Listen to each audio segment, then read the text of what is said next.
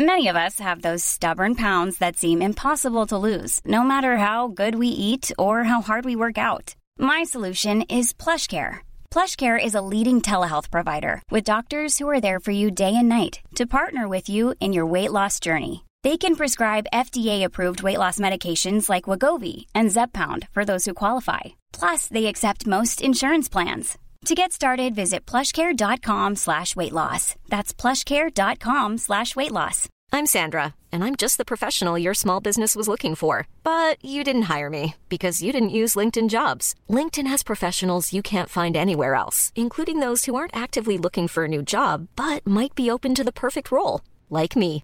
In a given month, over 70% of LinkedIn users don't visit other leading job sites. So if you're not looking on LinkedIn, you'll miss out on great candidates like Sandra. Start hiring professionals like a professional. Post your free job on linkedin.com slash people today. Many of us have those stubborn pounds that seem impossible to lose, no matter how good we eat or how hard we work out. My solution is PlushCare.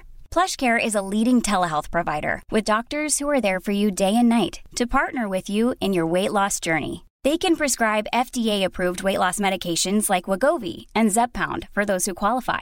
Plus, they accept most insurance plans. To get started, visit plushcare.com slash weight loss. That's plushcare.com slash weight loss.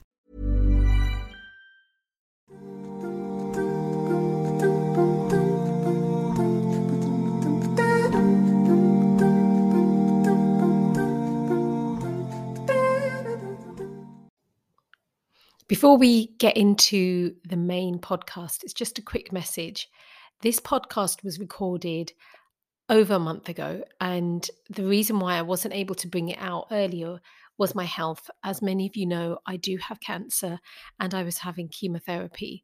And so it really did take a lot out of me. And so I wanted to put this podcast out a long time ago, but Alhamdulillah, I wasn't able to. But Alhamdulillah, I it's out now. And what I wanted to say, which isn't mentioned in the podcast, is that um, Hanan, who's my guest, has written a chapter for my book, Hands Off Our Hijab, and it's now in the book because there are more details which we weren't able to go into in the podcast, which she has included in that chapter. And I, when I first wrote that book, hands off our hijab, the whole hijab bans in India had not even happened. But I thought it was so important to have that chapter in the book because that is something that is so relevant and is affecting our sisters so immensely in India. And I wanted someone from India who could write about what's happening and, and knows firsthand what the, our sisters are going through. So that's in there. And alhamdulillah the one main reason that chapter was we were able to write that was because i have patrons. Um they're people who they um they give me money through my patreon um, account every month and i use that money to pay hanan to write the chapter because i think it's so important that when muslim women writers especially ones who are not living in the west who are putting their time and effort into writing, they should be paid for their work. And my patrons, they Alhamdulillah, reward them and bless them. They're constantly in my duas. They made that possible. So, inshallah, if you would like to support my work and the work of writers, because I will be asking more writers, Muslim women internationally who are writers, to include chapters in my my upcoming books and my existing books. If you'd like to support that work you can even just donate a pound or a dollar. It's completely up to you. But um the link for my patreon is in the the notes for this podcast. But that's the message i just wanted to let you know. So inshallah i hope you enjoy this podcast and i just like to thank you all for your duas as well for my health uh, may Allah, you know, improve your health and the health of your families as well. Hope you enjoy the podcast. Take care. Bismillah ar-Rahman ar-Rahim. Assalamu alaikum and welcome back to the Smart Muslimah podcast.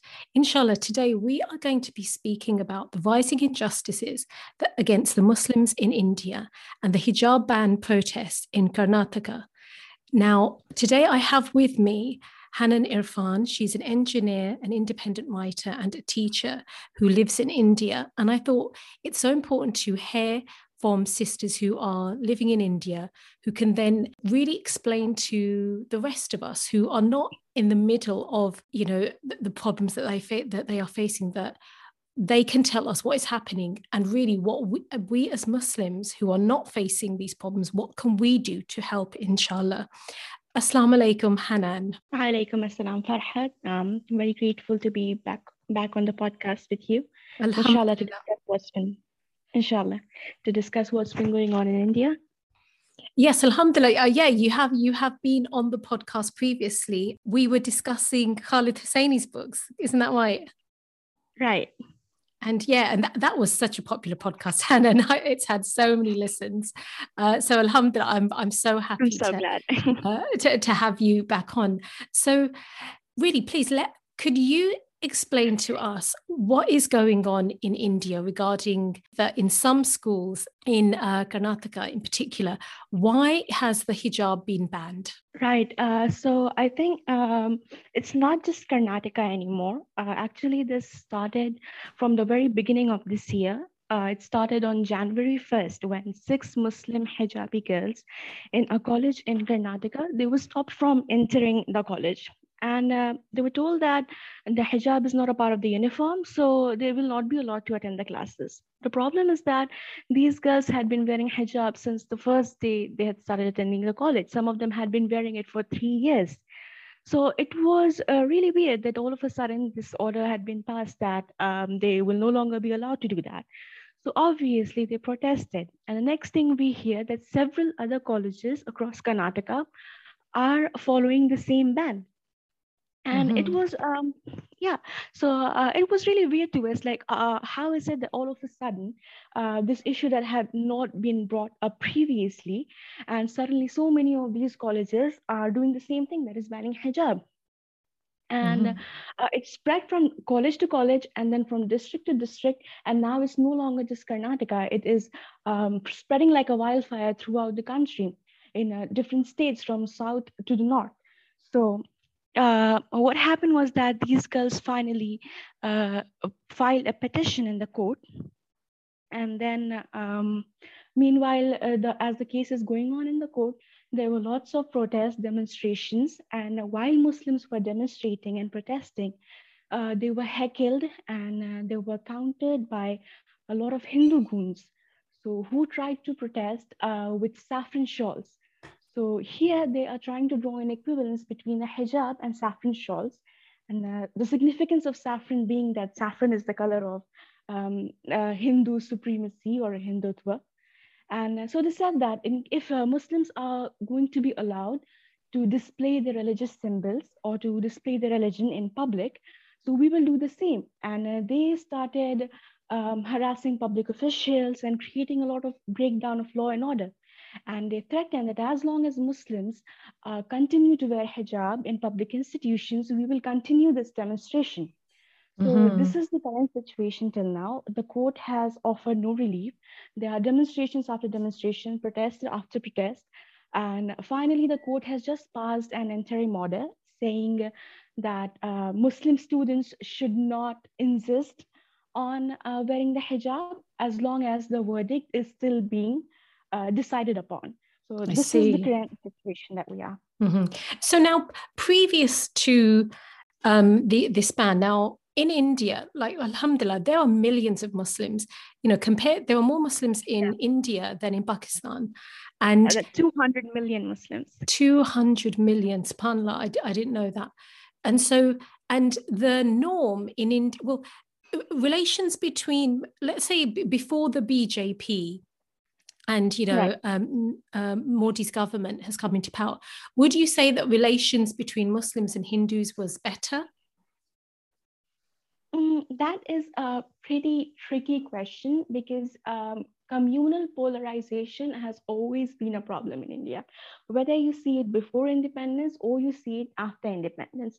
But as long as we are talking about comparisons, then I would say that yes, definitely um, the communalism has become more brazen. I wouldn't say that it has, um, I don't know, like started right now or it is mm-hmm. something new. Definitely not. A communalism, anti Muslim hatred, Islamophobia has always been a problem in India. The only difference is that it has become very brazen. Earlier, people would like have these Islamophobic conversations um, within their homes, you know, and they wouldn't be so like brazen about it. Yes. But now everything is being done in the open, and they're very proud of their Islamophobia. Mm-hmm. And is that because they know that um, officials or the police they will not do anything about you know if they act upon or even say things definitely um, even though uh, previous to the bjp the congress government uh, did not do much for muslims and in fact uh, you know put the segregation and marginaliz- marginalization of muslims into place.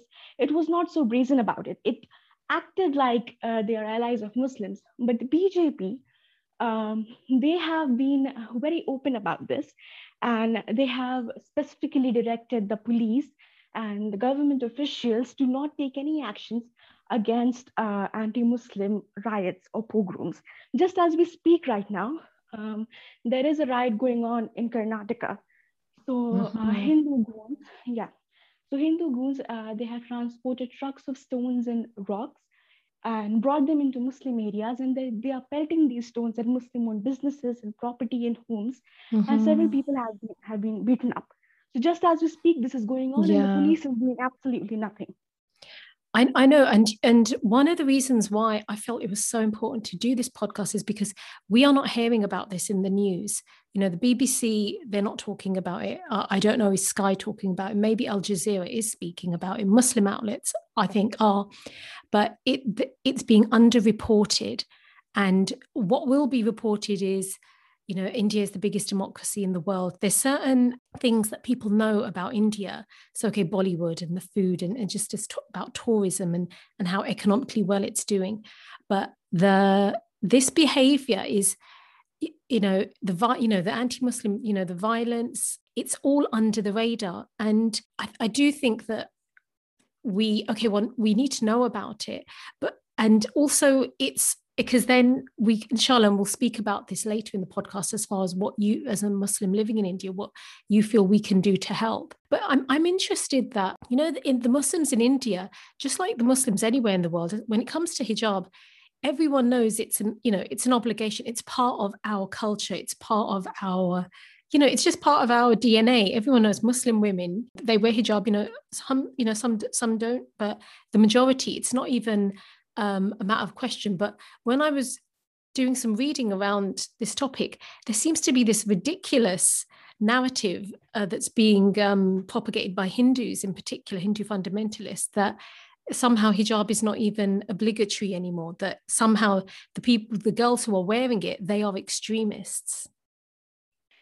Definitely. And uh, uh, though I like to point out, this is not a stance of just Hindu extremists. This is a very liberal stance uh, in India. It is actually considered a very tolerant stance to believe that uh, hijab is not an obligation. We have these um, public intellectuals and feminists and women rights groups and um, several renowned um, TV uh, reporters and journalists. And even inside the court, the lawyers are arguing whether hijab is a fundamental or an essential part of Islam or not. And somehow they are trying to establish that hijab is not essential. And if it's not essential, why are you insisting on wearing the hijab? So somehow uh, this issue that was about protecting the practices of the minority people, that is the Muslims in India, it has somehow become about how these minority, the Muslims, are insisting on practicing something that is not even essential just for the sake of, uh, you know, uh, polarizing people or asserting their religion. So the victims have been criminalized. And yes. it is a very liberal discussion, I would say. It is mm. not considered extremist in India to be so openly against hijab. Mm-hmm.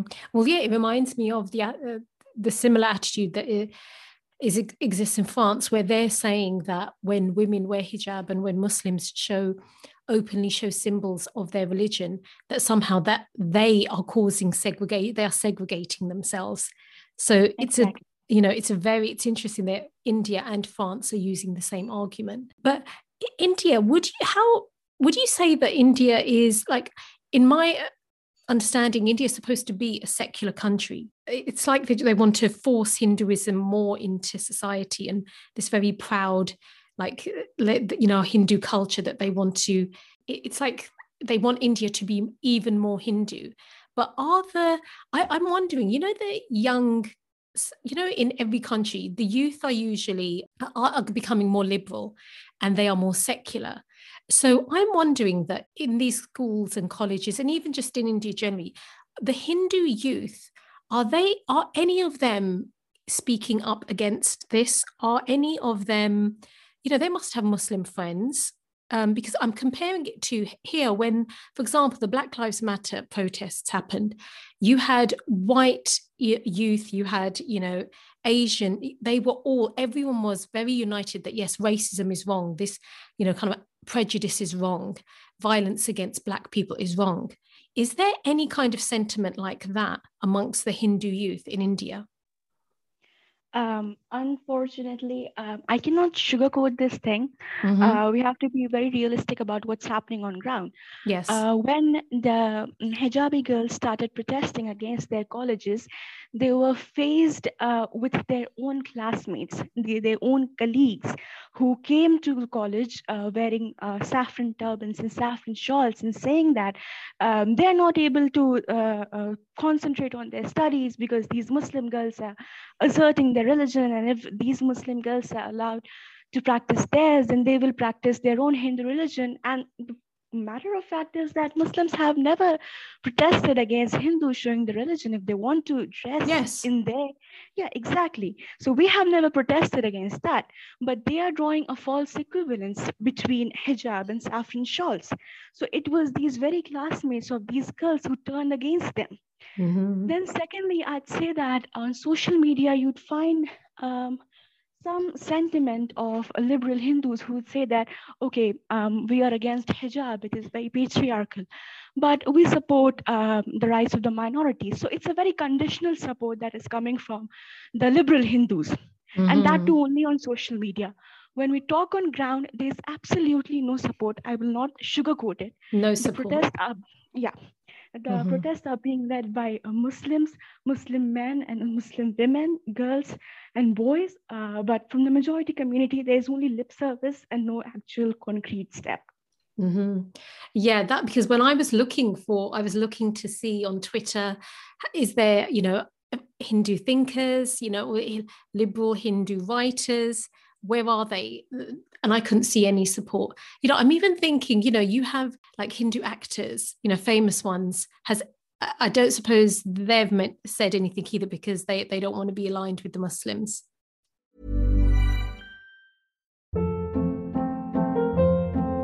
Hold up. What was that? Boring. No flavor. That was as bad as those leftovers you ate all week. Keke Palmer here, and it's time to say hello to something fresh and guilt-free. Hello Fresh. Jazz up dinner with pecan-crusted chicken or garlic butter shrimp scampi. Now that's music to my mouth. Hello Fresh. Let's get this dinner party started. Discover all the delicious possibilities at hellofresh.com. Hiring for your small business? If you're not looking for professionals on LinkedIn, you're looking in the wrong place. That's like looking for your car keys in a fish tank. LinkedIn helps you hire professionals you can't find anywhere else, even those who aren't actively searching for a new job but might be open to the perfect role. In a given month, over 70% of LinkedIn users don't even visit other leading job sites. So start looking in the right place. With LinkedIn, you can hire professionals like a professional. Post your free job on linkedin.com slash people today. Um, I'd say that um, even the ones who are supporting are merely doing lip service on social media mm-hmm. because them tweeting a thing or two, it does not change the ground reality. And even among them, the majority of people are offering very conditional support. For example, some would say, okay, allow the hijab, but not the niqab. So uh, right. you cannot dictate how a girl, how a Muslim woman would follow her religion. So the support is very conditional. Mm-hmm. So I don't think it amounts to anything unless you unconditionally stand with the persecuted community. Yes, exactly. And this is it that because the, the, the Hindus are in the majority, and you know, for example, here you have you know progressive people who would call themselves Hindu and they are progressive as well, or Indians who are progressive. And I don't see, again, there isn't that noise and that awareness being created that you saw with the Black Lives Matter. Uh, the comparisons are like, you know, night and day, that when it comes to a Muslim issue, and in particular, okay, you, you mentioned the word patriarchy, because then that's the thing that or you know you, there's been silence from the feminists i have not Definitely. seen when i think of um, okay like for example kate winslet on her um, instagram she when the taliban took uh, over afghanistan again that very stereotypical picture of a girl in a blue woman in a blue burqa and again saying that some you know certain the women's lives are you know have gone back into the dark ages and i'm thinking you're an actress but you feel you feel you have to um, negatively comment on the situation of Muslim women, even though you have no understanding. You haven't visited, you haven't spoken to these women. And again, who's who's that other woman? Um, Angelina Jolie, you know, all the usual suspects. Even. Malala, I don't know have you whether Malala Yousafzai has commented. I hope she has because she should, because this is education and this is women, two things that she does care a lot about. Yes, but, Malala has commented on this. Oh, alhamdulillah, good. Excellent. Yeah, I so there again. So again, credit where credit's due. You know, Medal of Water for raising this issue. You know, I've seen there's a revert brother, Sonny Bill Williams. He's a, an Australian. He's a very famous sports person. On his Instagram page, he said, "I support this my sisters in India, and that I, you know, he's saying I'm sending you love and duas."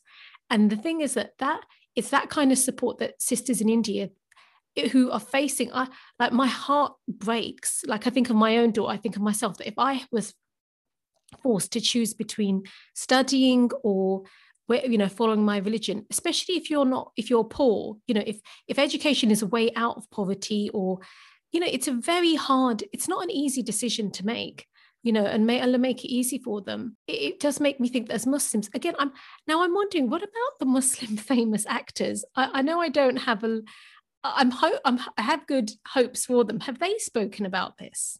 Absolutely not. Oh God. Yes, I think when one thinks of India, and you're not in India, you're not an Indian. There are two things that one thinks of. One is Taj Mahal, and the other would be Shah Rukh Khan. Oh, that's it. So, I'm thinking of the Khans. I'm thinking of Aamir Khan, Shah Rukh Khan, and I can't stand Salman Khan. But you know, so okay, is it radio silence from them then? Absolutely. Um, so I think it is a very layered. First of all, uh, that um, the elite Muslims who do not have much to lose, and they're essentially very de-Muslimized themselves, like the uh, Khans of Bollywood. Mm-hmm. So they do not want to risk their own career and their own popularity by speaking on politics. So mm-hmm. they have always remained very apolitical.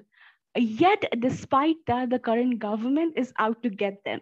For yes. example, yes. So no matter how much you try to de-Muslimize yourself and you try to separate yourself from Islam, they will come for you. But mm. I guess they do not realize that. So yeah, yeah that's it. This silence from them. Yeah, this is it. That you think uh, you why not? Like I, they, they are multimillionaires, and there there are a number of Muslims in high positions, and you think.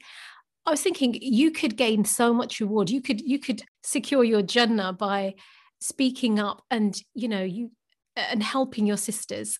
But it's such a shame that they've chosen money and fame and prestige yeah. over helping. Whereas alhamdulillah there are many there are famous muslims who you know they've decided we don't care. If we lose sponsorships we will speak about muslim international issues. Uh, exactly. uh, you know alhamdulillah may allah reward them for that. So you know life for a muslim living in india. So there's now this hijab ban is happening that are Muslims finding that they're having to like uh, do, do they tend to then think okay I mustn't be so visible about my Islam. You know men and women do you find people are changing their behavior to you know to protect themselves? Well definitely there are always people who try to distance themselves from islam or the persecuted identity in order to save themselves but it eventually comes to get them. You cannot distance yourself forever. Mm-hmm. but uh, in the specific hijab case it is very strategic the timing and everything um, because um, the exams for colleges are merely uh, one or two months away and uh, so they especially brought raised this issue right now because it would harm the studies of these girls mm-hmm. so they will mm-hmm. be they cannot afford to escape college if they uh, skip uh, college right now they'll lose an entire year so many of the girls and the, many of the girls are in this situation where they have to choose between wearing hijab and uh, you know missing an entire year of college maybe the entire degree or just like you know settling for another month and taking off their hijab and going in yes. so it is a very very difficult situation many of them have chosen to protest and not attend the classes but there are many people especially muslim women who are working who are running their homes on their salaries they cannot yes. afford to quit and mm. muslims are a very very marginalized community in india probably the most marginalized community mm-hmm. so so uh, one cannot expect them to give up their livelihood, especially where they're coming from. So many women, and they have chosen to maybe take off their hijab at the gate. They come from their homes in hijab, and uh, before the gate, they take off their hijab because they need to earn. Mm-hmm. They need to run their homes, and obviously we cannot blame them. So yeah. uh, it is very humiliating because um, the media and the camera people they wait for these women to come to the gates and they hide and while they are taking off their hijab and the niqab, they record it and then they upload it on social media for the whole world to see. So yeah. it's very, very humiliating. It's, it's disgusting. And and this is it that they do. They're, they're choosing that. They, this just shows how cowardly they are. That they're choosing the weakest, um, the sisters Absolutely. who are the most vulnerable, who are in the weakest position, and then they're and then they're doing like putting pressure on them. This is what it is, this just shows how disgusting and again how low these people are that the, uh, the fact that they do not intellectually they cannot convince they know they've lost um, the battle intellectually is those these the, our sisters will never leave islam you know they'll always have the belief but then they thought what can we pick on? You know what's the weak spot? And that's what they've chosen. And Absolutely. that shows Uh, you know how as far as hinduism we didn't no one we don't no one who's listening to this podcast needs to be told about the you know to, to, worship idols is just makes no sense. You know their religion they their caste system they even oppress their own people. The yeah, I think um, that is a really complex um, uh, discussion yes. because um, mm, what is Hinduism and whether they form a communal majority or not, that is still something uh, that is in great debate even in India, and whether the lower castes and uh, your tribal people they recognize themselves or as Hindus because there are several lower castes who have been fighting to um, liberate themselves from this clutches of this blanket idea of Hinduism mm-hmm. and uh, refuse to be labeled uh, uh, under the caste uh, hierarchy that uh, Brahmanism has created. So I believe that that is a very um, complex discussion, mm-hmm. which uh, cannot be, you know, handled in this podcast. Oh yes, oh yeah, definitely. Yeah, we're not going to go into that, but just to, if anyone listening is interested and has the time, I would definitely say to research the, you know, Hindu. I, when I was at college, I actually did read, but I remember just being flabbergasted that this is the religion and that what what can the muslims so a muslim who's listening to the podcast what should what should we be doing to help the muslims in india. Like if you could give us just either three practical things that we can do that would make a difference, inshallah? I think that social media has a lot of power because the mainstream media often tends to ignore these narratives that are coming from Muslims and tends to plaster their own uh, liberal and you know conditional support that they have or their own interpretation. So um, I believe what global Muslims can do is that reshare what Muslim women are talking about and what they are doing in India right now. So um, yeah, just spread awareness in social media. Secondly, I think that I have seen in a lot of places like Kuwait and maybe in some places in Europe, I'm not sure, where uh, Muslim women have started demonstrations before the Indian embassy and mm-hmm. uh, against um, you know this hijab ban. So I think um, that can build some pressure because India is very conscious of its uh, image abroad and wants to maintain that image of unity and diversity and secularism and whatnot. And uh, it would be really harmful for India to see that image uh, being um, crushed down. Mm-hmm. So there are two things that we can do. And thirdly, obviously, there is no uh, substitute for dua. Mm-hmm. Um, we would ask Muslims to across the world to make as much dua as possible because it's not just about hijab. It's not just uh, about uh, the way we dress. Um, I'm sure you must have heard about uh, Professor Greg- Gregory Stanton, um, the founder of Genocide Watch, who recently made a statement that India is dangerously close to a genocide, Muslim genocide. Mm-hmm. And he was the one who had even predicted the Rwandan genocide.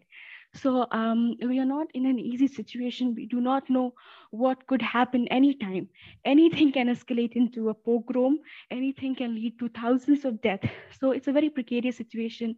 And I believe there is no substitute to dua in this. Yes.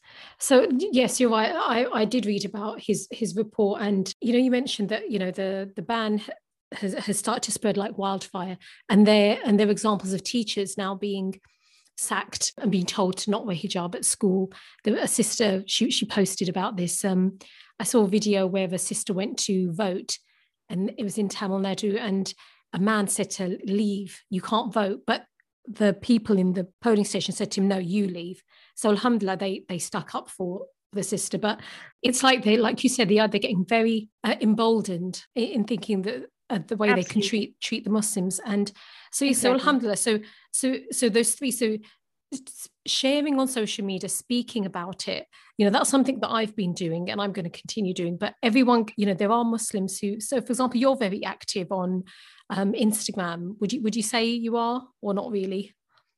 Definitely. Yeah. So, what would you like to share your Instagram handle? Because I've been looking at your posts. That's why I've been looking at seeing articles and getting information. So, your ha- Instagram handle is. Uh, yeah, uh, sure. Uh, I think you can add my Instagram handle in the description. Okay, I'll do that, inshallah. Now, it's interesting what you said about protests because I was actually thinking I, that is something I I, was thinking we need to have that in England because we have a lot of Muslims here, and and I know they would turn up for that because we had a very big protest about in support of the Uyghur Muslims when we have Palestine protests.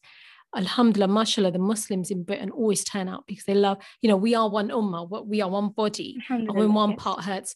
And again, you're right, it's it's shaming India and they need to be shamed.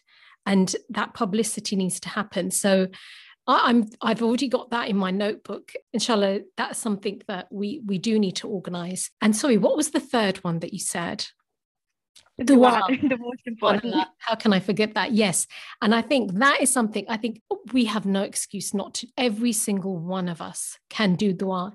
If we just include the Muslim, I know we we speak, we do dua for Palestine, we do dua for the Muslims of Yemen, we do dua for the Muslims in um, uh, the Uyghur Muslims of China, and and now we need to add. Uh, you know, it's sad that we now our list is growing longer and longer, but that is the least we can do for Definitely. our for the Muslims of India. Um, but Alhamdulillah, you've also written um, an article for Traversing Tradition. Is that correct? Yes. Yeah. So inshallah, if you know, and what was the title of the article for, for the listeners? Uh, Hindutva project versus the Indian Muslim women, I think. Okay. So yeah, so Alhamdulillah, definitely um, tra- traversingtradition.com. They also have another article, Islamophobia and the hijab ban in India. And so I think we, if we just make an effort to keep ourselves educated about this um, and keep speaking about it, because um, you know who else is going to speak up? If, if definitely speak up, you know who will. And it and yeah just because as muslim women we are not finding a lot of support in the indian society or we are not finding any support beyond our own community. So when we see global muslims speaking for us and protesting and demonstrating it gives us a lot of moral support to carry on our resistance. So i think uh, that means a lot. Yeah alhamdulillah it does. You're I, I, completely understand what you mean. Um, so inshallah, you know, we are got inshallah, we're going to practically start doing something to help. You know, may Allah keep the Muslims of India safe and, you know, and and turn the oppressors away and and, and change, mm-hmm. you know, change the current government to a, a government. Well, you know, Allah will change the government to one that will will not be oppressing the Muslims. That that is ultimately what we need. And also, I do think you know the, the Muslim. We sometimes we. I must admit, I've kind of given up on hoping that the Muslim governments will do something. You know, even internet. I don't know if internationally any of them have criticised India, have have you know really you know sh- again publicly shamed them. Like I don't know if Imran Khan has brought this up. Um, I am not sure. I'm yet to hear from um, governments speaking up against India or taking up in their parliaments. Maybe they are, or I'm just not aware. Yeah. Um, but yes. So, but I think that it. Um, I think uh, the bigger thing is that when we talk about ummah, we are not talking about the governments we are looking at the people in different countries, what, uh, how they are supporting us, how they are morally supporting us and speaking about us. Because we can understand that the governments in a lot of places are oppressive, even though they pretend to be Muslims. Hmm. They can be oppressive and they do not have our best interests at heart. So that doesn't mean that the global Muslims are not supporting us just because their government is not speaking up. We know we have seen a lot of support from global Muslim population, and I think that itself means a lot to us. Okay. Yes. Alhamdulillah. I think you put that really well. Yeah. You're right. They may have Muslim or Islamic in the name, but they do not rule by Islam. And so, yeah, so Alhamdulillah. I think I think the take home message for the listeners is that we really need to step up. If we're not going to step up now, uh, you know, I am I am so fearful that on the day of judgment, I will be asked, what did I do within my ability, within my sphere of influence? Allah will ask us, what did you do for your sisters? You know, that and that's a question we need to ask what answer are we going to give on the day of judgment because Absolutely. it will be asked that you know we don't we do not play lip service to saying we are brothers and sisters you know so Absolutely. you know i think that's something i think we're going to end the podcast there and inshallah i'll put details in the in the description of the podcast for where to find more information but Jazakallah khair, Hanan, as usual, you're mashallah. Thank you for coming. I hope to speak to you again very soon. Inshallah. Thank you so much for calling. Um, it was great being back here again with you. Thank you so much. Assalamu alaikum. Assalamu alaikum. Mainstream media outlets do not cater for the needs of you as a Muslim. There are topics which they will completely ignore. For example, the hijab ban that is happening in India, the Islamophobia that Muslim women all over in the West are facing. They don't even report Palestine or Syria in a balanced manner. So, through my podcast and my YouTube channel, I discuss the topics specifically related to Muslim women that Muslim media sometimes as well, particular mainstream popular culture, will not discuss. Topics like critiquing feminism, topics such as the number of hijab bans, niqab bans that are happening in India, in France, in Canada. These are challenges that Muslim women are facing. And I'm going to keep continuing to shine a light on these topics. So, inshallah, I would love your help and support in continuing to create this content for Muslim women, which is challenging the very negative Islamophobic narrative that we are being given I think as a Muslim creator, we should be producing content that is Islamic, that is well researched, and provides hope to Muslim women and men that as Muslims, when we see an evil, we can change it with our hand, we can speak about it, or we can hate it in our heart. And I think some of us are able to create videos and podcasts, and others who are not able to do that, like yourself, you can support that work as well and gain in the reward, inshallah, by contributing and supporting to my Patreon page. The link is in the description below. Inshallah, may Allah reward you and please do the dua for all the Muslims around the world that we can continue to challenge this Islamophobic narrative, but always remember that Allah is with the righteous. Ever catch yourself eating the same flavorless dinner three days in a row? Dreaming of something better? Well, HelloFresh is your guilt free dream come true, baby. It's me, Keke Palmer. Let's wake up those taste buds with hot, juicy pecan crusted chicken or garlic butter shrimp scampi. Mm. Hello Fresh. Stop dreaming of all the delicious possibilities and dig in at HelloFresh.com. Let's get this dinner party started. Hi, I'm Daniel, founder of Pretty Litter. Cats and cat owners deserve better than any old fashioned litter. That's why I teamed up with scientists and veterinarians to create Pretty Litter. Its innovative crystal formula has superior odor control and weighs up to 80% less than clay litter. Pretty Litter even monitors health by changing colors to help detect early signs of potential illness. It's the world's smartest kitty litter. Go to prettylitter.com and use code ACAST for 20% off your first order and a free cat toy. Terms and conditions apply. See site for details.